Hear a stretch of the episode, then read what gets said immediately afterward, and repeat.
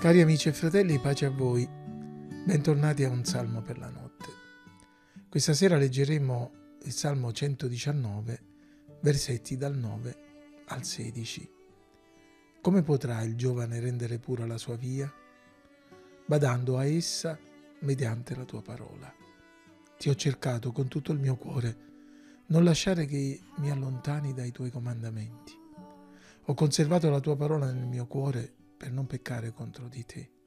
Tu sei benedetto, Signore, insegnami i tuoi statuti. Ho enumerato con le mie labbra tutti i giudizi della tua bocca. Gioisco seguendo le tue testimonianze come se possedessi tutte le ricchezze. Io mediterò sui tuoi precetti e considererò i tuoi sentieri.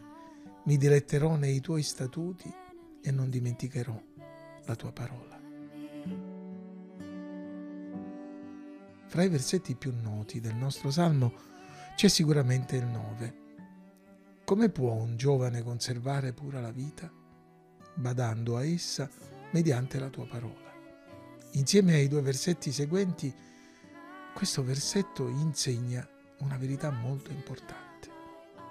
Andiamo per ordine. Il versetto insegna un principio assoluto. La vita spirituale si conserva e si mantiene pura grazie alla parola di Dio. La Bibbia, spesso disprezzata, maltrattata, fraintesa e ignorata, talvolta perfino dai cristiani, possiede un prezioso principio vitale. Essa è in grado di purificare e di mantenere pura la nostra vita e di preservare la nostra salute mentale, morale e spirituale. Gesù disse ai suoi discepoli, voi siete già puri a causa della parola che vi ho annunciata. E nella lettera agli Efesini l'Apostolo Paolo insegna che Cristo ha amato la Chiesa e ha dato se stesso per lei per santificarla dopo averla purificata lavandola con l'acqua della parola. Tante cose mettono a rischio la nostra vita, non solo il peccato e il vizio, che sono il problema più grande, ma anche le ansie, le paure, i dubbi, le amarezze, l'odio, il risentimento. Sono come quelle inflorescenze che ricoprono il vino quando le botti non sono state protette bene, come quelle mosche morte che galleggiano sull'olio lasciato scoperto. L'unico modo per toglierle consiste nell'aggiungere vino al vino e olio all'olio, in modo che alzandosi il livello fino al bordo, il liquido immesso, facendo traboccare il contenitore, non porti via le impurità ottenendo contemporaneamente tre risultati. Colmare le lacune, rimuovere le impurità e preservare l'integrità del prezioso liquido. Questo è quello che deve accadere nelle nostre menti e nei nostri cuori.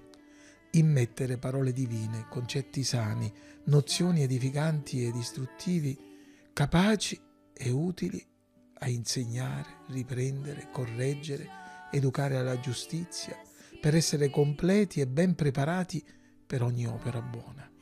Il versetto seguente insegna un'altra grande verità, che se ignorata porta alla disperazione invece che alla benedizione.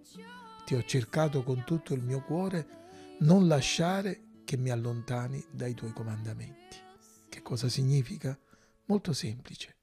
Sapere che la Bibbia può preservare la nostra vita è buona cosa, ma la nostra naturale fragilità rende complicato applicare le sue preziose verità. I nostri limiti spirituali, morali, intellettuali, insieme ai ritmi della vita e ai contesti problematici, possono rendere vano ogni sforzo di conoscere, approfondire e meditare la parola di Dio. Perciò il salmista prega, con tutto il mio cuore ti cerco, non lasciarmi deviare dai tuoi comandamenti.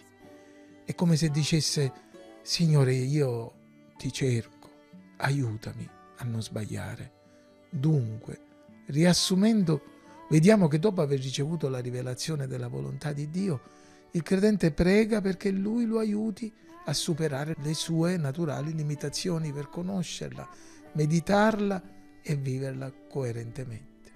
L'invocazione però, la richiesta di aiuto, non è una resa, non è una scusa per non fare la propria parte, anzi, il versetto successivo descrive il prossimo passo, completando l'immagine. Ho conservato la tua parola nel mio cuore per non peccare contro di te. In altre parole, egli dice, ho conosciuto la verità, ho realizzato la mia incapacità, ho chiesto aiuto a Dio, ma ora voglio metterci tutto il mio impegno. Dio ci aiuti a capire che per vivere come piace a Lui la grazia è indispensabile, la fede è essenziale, ma l'impegno è necessario. Ringraziamo Dio per la Sua parola che per noi è un dono prezioso, uno strumento straordinario in grado di preservare e fortificare la nostra fede, la nostra vita e il nostro servizio a Lui. Nei versetti seguenti troviamo un'affermazione straordinaria. Gioisco seguendo le tue testimonianze come se possedessi tutte le ricchezze. Sì, amici e fratelli, la parola di Dio arricchisce e rallegra e rende efficace la nostra vita e noi vogliamo approfittarne tutti i giorni. La strofa era iniziata parlando del giovane.